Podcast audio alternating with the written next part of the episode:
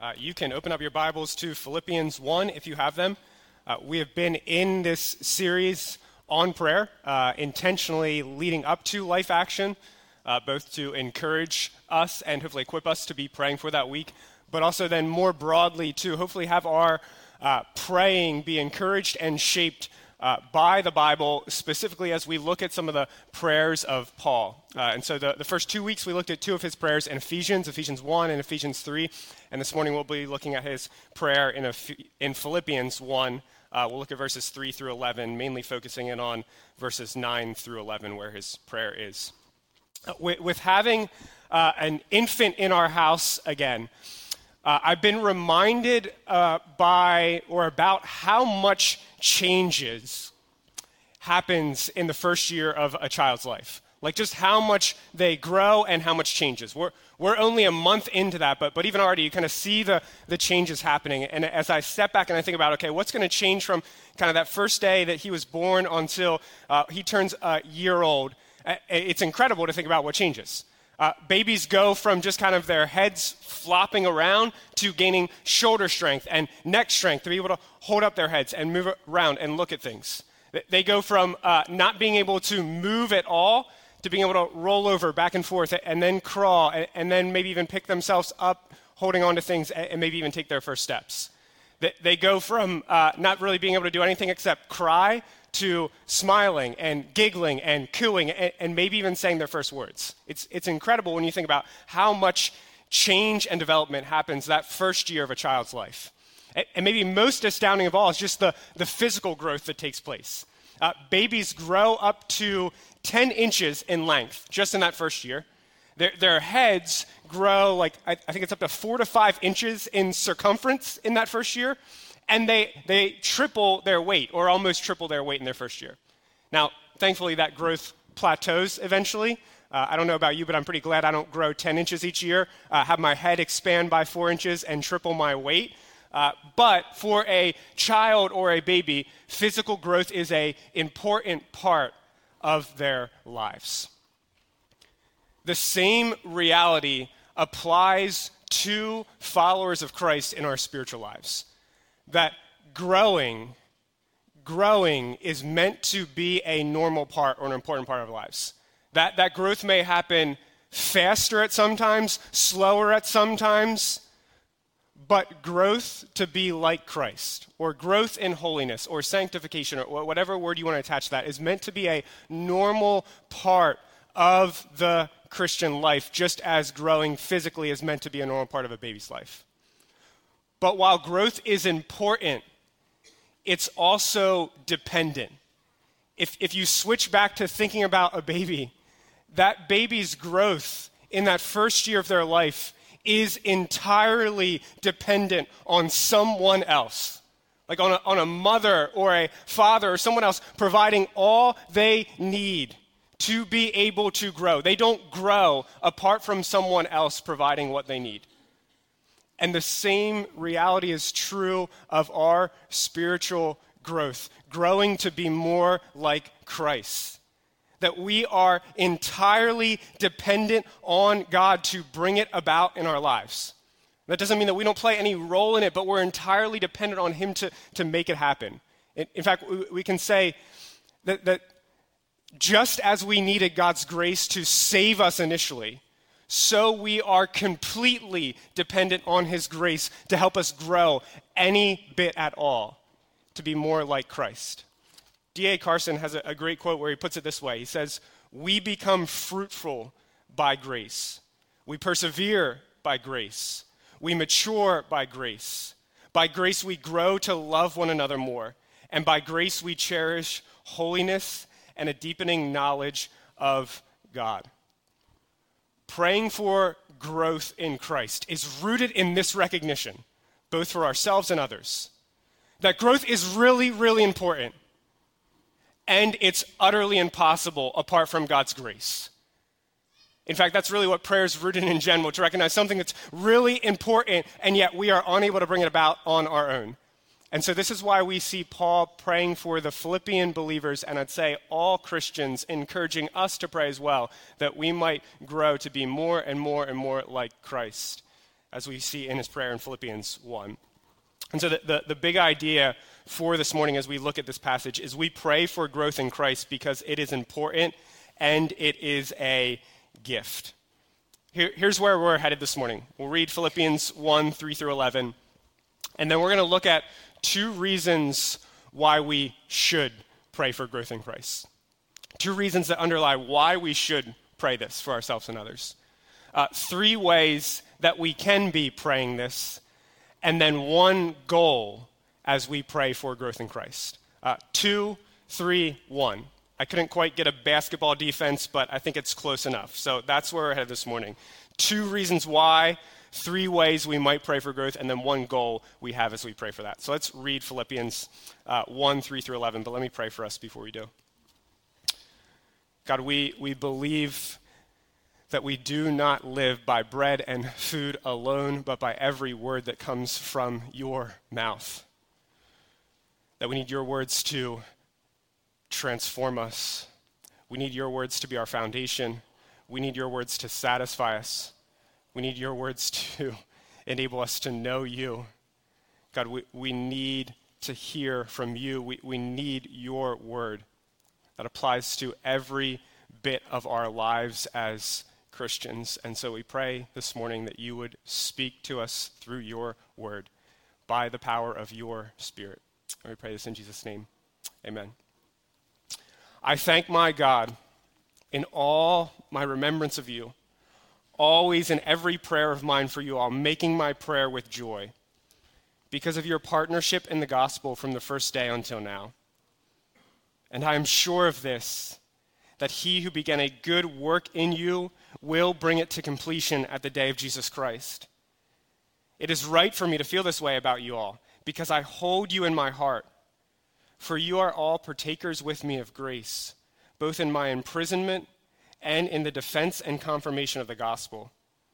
For God is my witness, how I yearn for you all with the affection of Christ Jesus.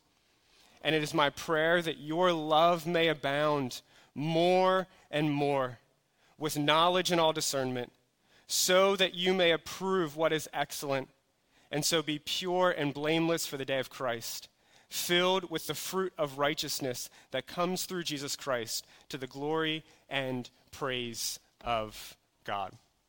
First of all, we might observe two reasons why we should pray for growth in Christ, both for ourselves and others.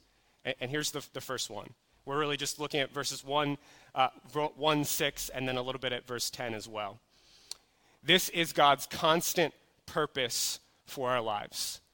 This is God's constant purpose. If, if you are a follower of Jesus, if you've repented of your sin, put your faith in Christ, this is God's constant purpose for your life. Philippians 1 6 says that God began a good work in us.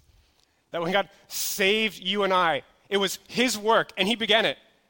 And it's a work that says he's going to bring to completion at the day of Jesus Christ. When Jesus returns one day, God's going to complete this work. That's why Paul says, I am sure of this. He who began a good work in you will bring it to completion at the day of Jesus Christ.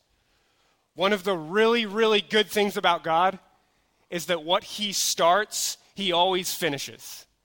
He's not like me that when I start something, there's a really good chance I won't finish it. Whether it's a project or a book or something else, that I'll get distracted or it will just get too difficult and I'll give up and move on. God doesn't do that. He never does that with our lives. What He starts, He finishes. But, but we might ask, okay, but what is the good work? What's involved in that good work that God started and will bring to completion? What is God doing in our lives right now? Or, or, another way to ask that is what is God's purpose in your life, in my life, as a follower of Christ, right now, moment by moment by moment by moment? This is where we can get some help if we look to Romans 8 29. Romans 8 29 comes right after Romans 8 28. Uh, big surprise there. Uh, but, but Romans 8 28, I say that because Romans 8 28 is probably a verse that you've heard before. It's this great promise that God works all things together for the good of those who love him and are called, to, are called according to his purpose. Say, okay, well, what, what is the good that God is working in our lives? What's He working all things together for? Well, then we might read Romans 8:29, that where Paul says, "For those whom He foreknew, He also predestined to be conformed to the image of His Son, in order that He might be the firstborn among many brothers." What's the good? What's the purpose that God is working in our lives every single moment to make us more and more like his son, Jesus. To help us grow to be more and more and more like Christ. Every minute, every moment, every circumstance, every role you have, every big thing and every mundane, seemingly meaningless, small thing in your life and in my life, God is using to make us more like Christ. That, that's actually this in, incredible thing that can bring meaning to every aspect of our life or purpose to every aspect of our life. That, that we might look at every single day, every single thing we face, we go through, and believe God is working right now to make me more like Christ. It, as I go to school, as I play sports, as I do homework, in my marriage, with my kids, at my job, with the chores I have to do each week, with grandkids, with retirement, with every single bit of it, God has a purpose in, even when we don't see it. And his purpose is to bit by bit make us more like Christ. And so that might encourage us to be praying that that's what God's doing and praying that we might see God doing that in our lives, even when it feels like our lives may be meaningless or mundane or full of small things. And then the, the second reason why we, we should pray for growth in Christ is because this is God's certain promise for our future. And if, if you are a follower of Jesus, you're trusting in Him, this is God's certain promise for your future and my future that one day you will be fully like Jesus. So Paul is pointing and saying, when Christ returns, the day of Christ, not if, but when he returns, God will complete his work in us to make us like Jesus. Later on in Philippians, Paul's going to say in Philippians 3 20 through 21, but our citizenship is in heaven, and from it we await a Savior, the Lord Jesus Christ, who will transform our lowly body to be like his glorious body when Jesus returns, we will be fully like Jesus. Not in the sense of us being God, but in the sense of us being perfect as humans, just as He was. Free, completely free of sin, perfect in obedience, perfect in love, trust, and worship of God. It's going to happen. That's God's promise to you as a follower of Christ. And it's a really good promise for us to cling to on the days where it feels like our growth is really, really slow. And we wonder if God's doing that. And we wonder if it's ever going to happen to cling to God's going to do it. He's promised it. It's going to happen. Now, here's where I want to see then what this promise causes Paul to do. Be- because our temptation, our tendency might be to think, okay, if this is God's purpose and He's promised He's going to do it, then why should I pray for it?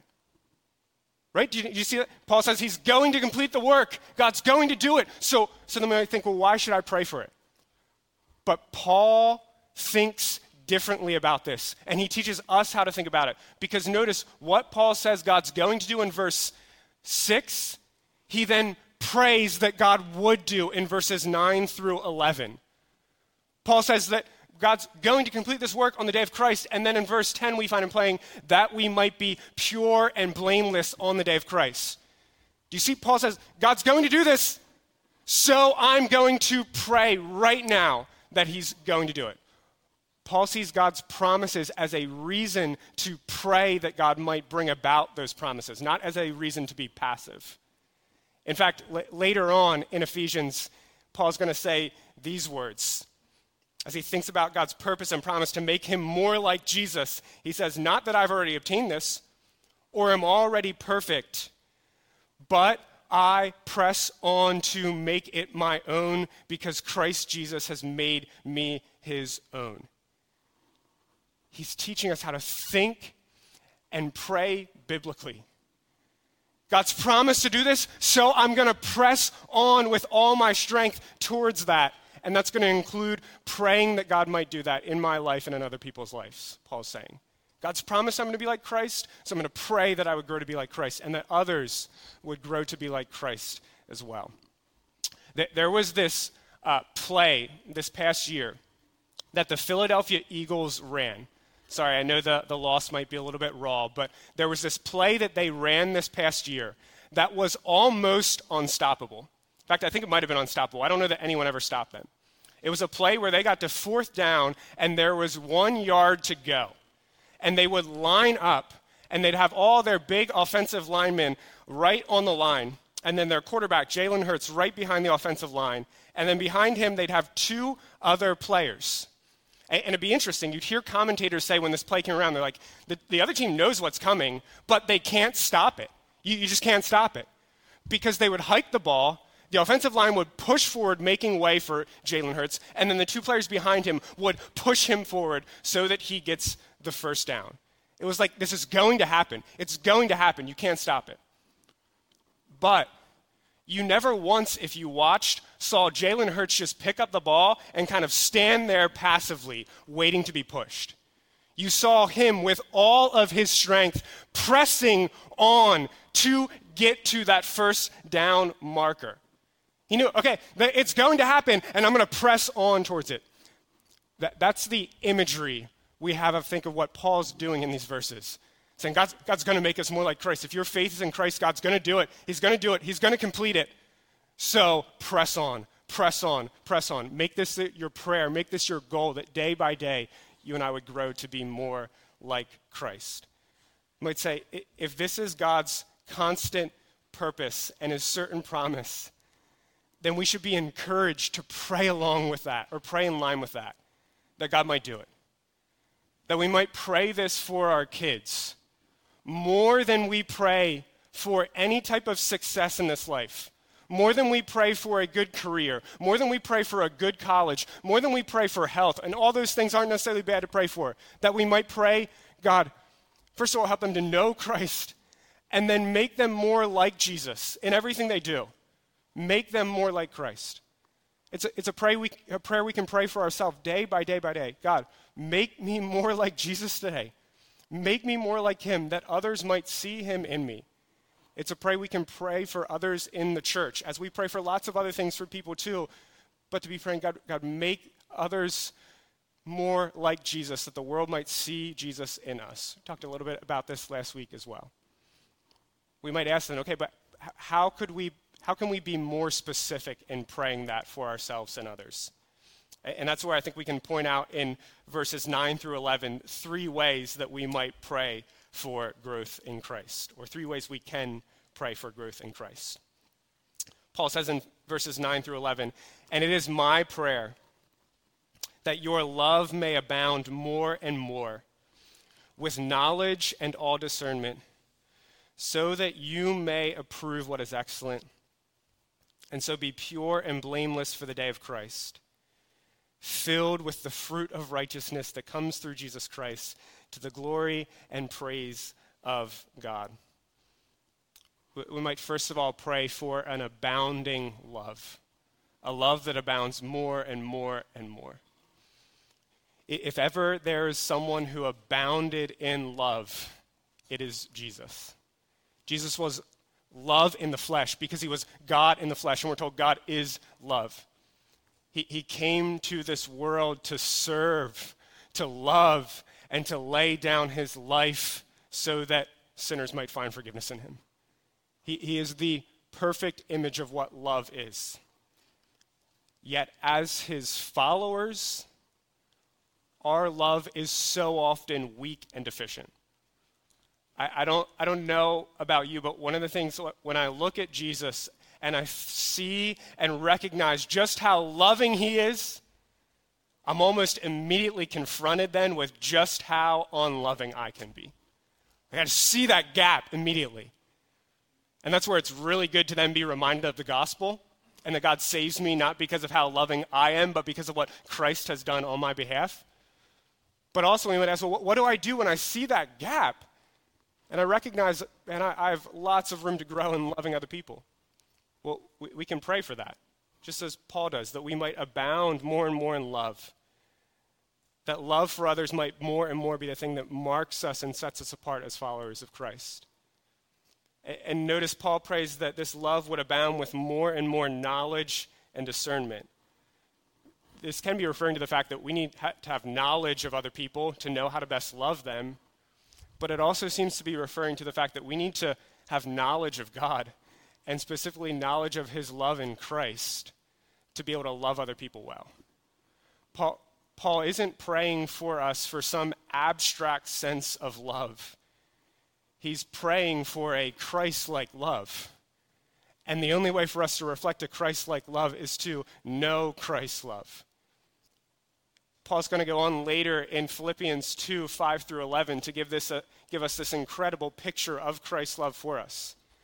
That he gave up the highest spot, the spot of authority and honor and glory and perfection to come and live in a world full of brokenness and sinful human beings. To be one of us, yet be without sin. And not just to live with us, but then to go to a cross to die for us. Not just to die for us, but to die in the most humiliatingly shameful way possible, so that we might be forgiven and find life in Him. That, that's the love Paul's playing would abound more and more and more. A love that serves others, puts others ahead of ourselves, sacrifices for others, and, and points others to Jesus. And to grow in that type of love, we not only need to know that that's how Jesus loves, we, we need to experience that that's how Jesus loves me, that that's how Jesus loves you. Be- because to grow in and abound in love, we, we need to be immersed in Christ's love for us.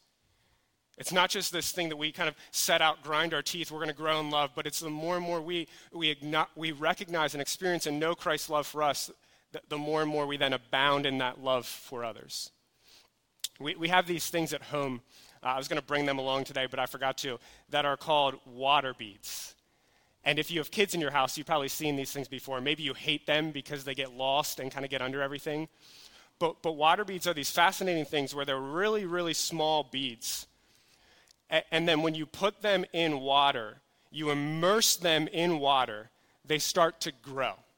They start to expand. They start to abound, you might say, because they absorb the water and, and they grow in size taking the, the form of water on themselves. And yet, if you take them out of the water and you dry them off, then they shrink back down to size. The same reality exists for us in being able to love like Christ has loved us. The more that we are immersed in his love, the more that we know how great his love is for us, the more we experience his love, the, the more we then abound in love for others. And when we forget Christ's love, or we ignore it, or we think we don't need it, the more our love for others tends to shrink up. And so, over and over and over again, we need to be immersed in Jesus' love for us if we want to abound in love for others. This is where this prayer connects with last week's prayer. That we might pray, God, help me to experience the love of Christ, to know the love of Christ that surpasses knowledge. Help me to know it more, experience it more. And then, right along with that, so that God, I might love others just like He's loved me. So that I might love my coworkers like Christ has loved me, my friends like Christ has loved me, my spouse like Christ has loved me, my kids like Christ has loved me, my, my neighbors like my enemies like Christ has loved me, that when they see me, they might see Christ's love coming through. And love is something we never reach the point and we think, I've made it. I've made it. I don't have to grow anymore. There's always more and more and more room to grow. And so we could pray, God, help me to abound in love, help others to abound in Christ like love. Second, that we might pray for discernment of what's best. This is connected to Paul's prayer for love, but, but maybe hitting at it in a different way. Paul prays that your love may abound more and more with knowledge and all discernment, so that you may approve what is excellent.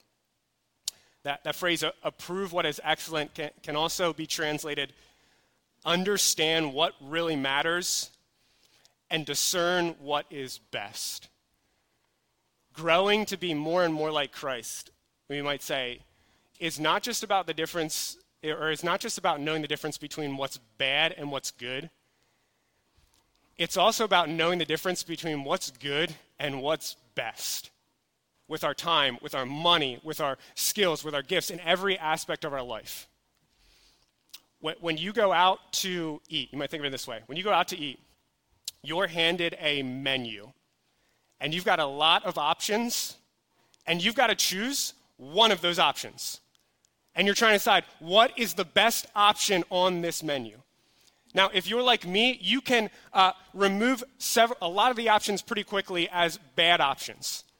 Uh, usually, the salad portion gets removed for me pretty quickly. The, the pasta portion, I'm not a huge pasta guy, so that gets taken out. Uh, all the things that's over a certain price limit, that gets X'd out as well. But I'm still left with like three to five really good options. May, maybe a pizza, uh, the burger, may, maybe tacos or fish and chips. Like I'm left with these, uh, all these look good. And in that moment, I've got to decide, okay, which is best? I can only choose one, which is best? Now, when I'm making that choice when I'm out to eat, I'm being guided by, okay, what am I feeling in the moment and what, what am I craving? Like I'm being guided by my own wants and desires.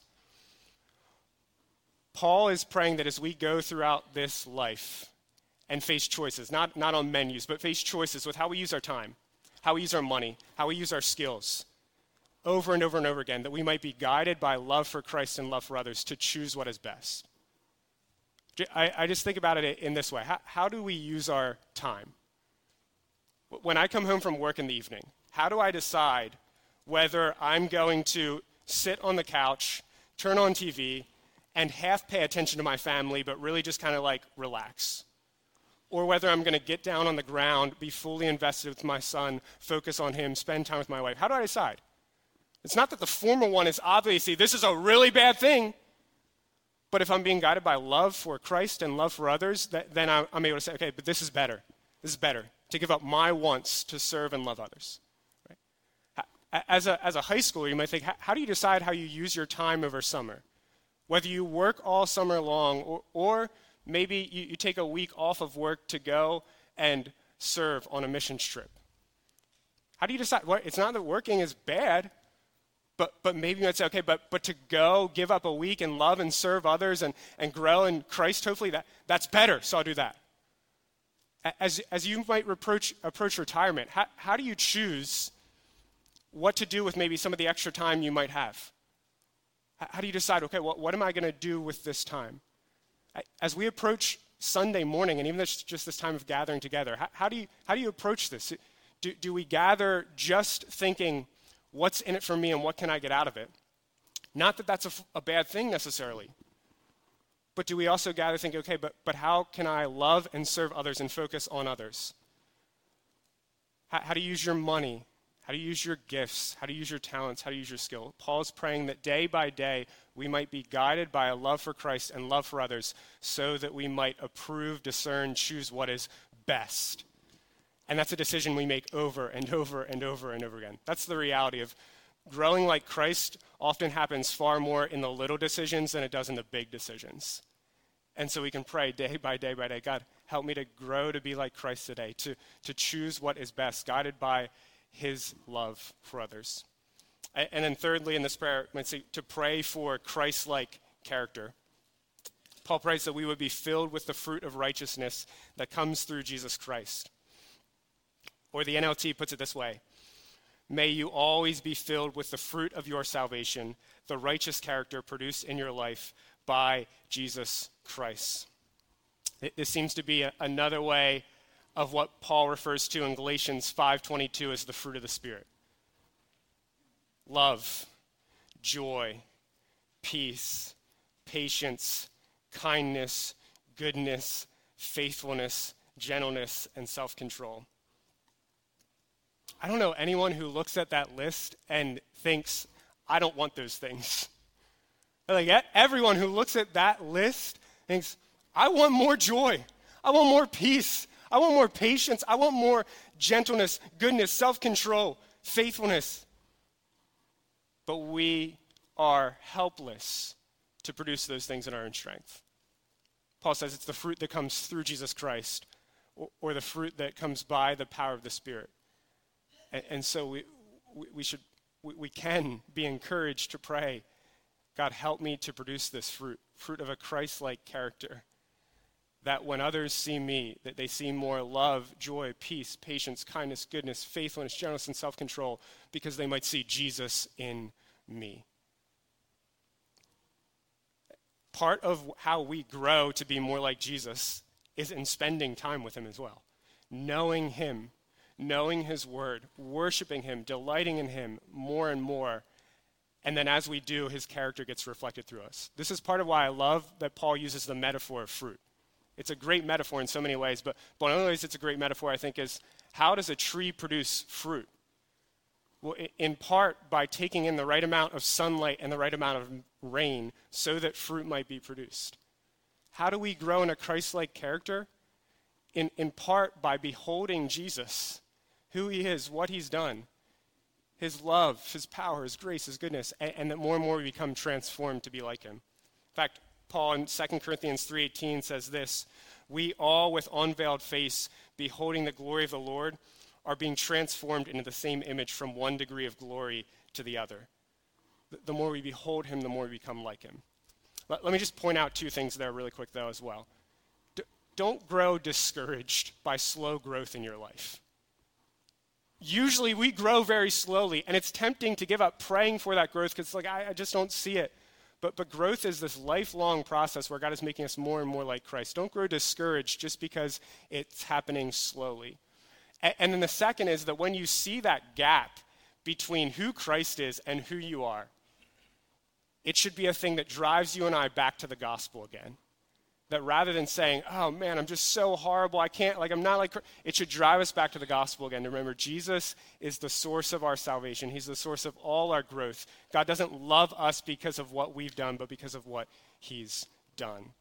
And then we might pray again that God would still grow us to make us more like Jesus. Last thing, one goal we have as we pray for growth in Christ that God would be glorified by transforming us to be like Jesus. Paul prays everything we just talked about with the end in verse 11, the end goal being the glory and the praise of God. The goal in us becoming more and more like Jesus is that God would be praised and glorified as he transforms us. Because the, the source of transformation in our lives is ultimately the one that receives the praise and glory. The source of transformation is the one that gets pointed out. You, you've seen this before. I'm sure you've seen this before. If, if you've watched TV at all, you've seen weight loss commercials. And this is kind of a weak way to put it, but we'll put it this way anyway. You've seen weight loss commercials. And, and what do they do? They tell a certain story, right? Someone comes on, they tell a story. I used to be a certain weight, but, but then I lost 25 pounds or 50 pounds or 100 pounds. And then, and then they tell how their life has changed. But the commercial doesn't end there. It ends by pointing to the source of the transformation, right? Whatever diet or pill or supplement, that's what gets highlighted. They give a story and then use that story to highlight the source that's behind the transformation. Our lives are meant to be like commercials that advertise just how glorious our God is as He transforms us over and over and over again. We, we, don't, we don't pray that we would grow to be more like Jesus so that other people would see us and praise us and say, wow, you're a really nice person. We pray to grow to be more like Jesus so that then God gets glorified as the one who transforms us and makes us more like Him. We, we should look for opportunities to tell the stories of how God has transformed us. If the end goal in transformation is that God will be praised and glorified, then we should look for opportunities to tell the story of what He's done to be able to say, I, I want to tell you what God's been doing in my life.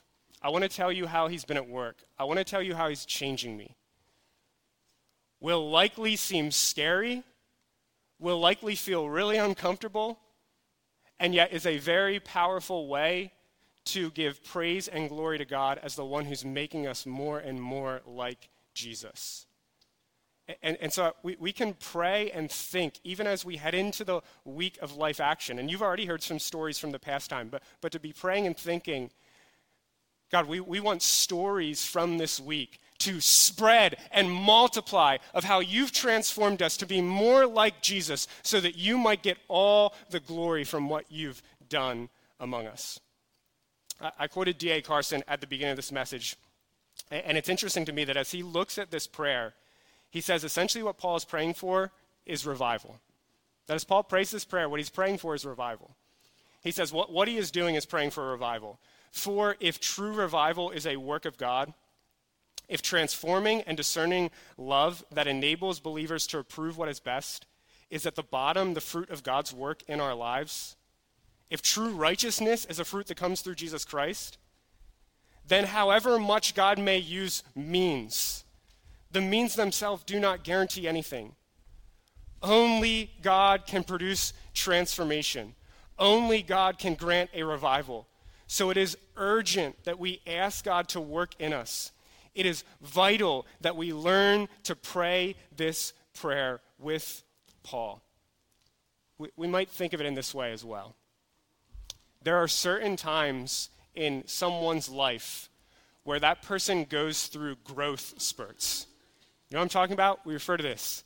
Where, where they grow more rapidly than they normally do, where the growth is more evident and clear and obvious than at other times. Part, part of what we might be praying as we head into life action, and even beyond that, is that God might cause a type of spiritual growth spurt. Often, our growth in Christ happens very slowly. And that's okay. That's just how God works. But we also believe God has the power to move in such a way where that growth can happen rapidly in such a way where He gets all the credit for it because we say there's no other reason this happened than that God has done it. And so we, we can be praying heading into life action that God might cause us to grow in such a way that week that it's obvious beyond a shadow of a doubt that He's the one who's done it and that He might get the glory and the praise from it. So let's pray for that even now. Father, we, we want to be more like Jesus.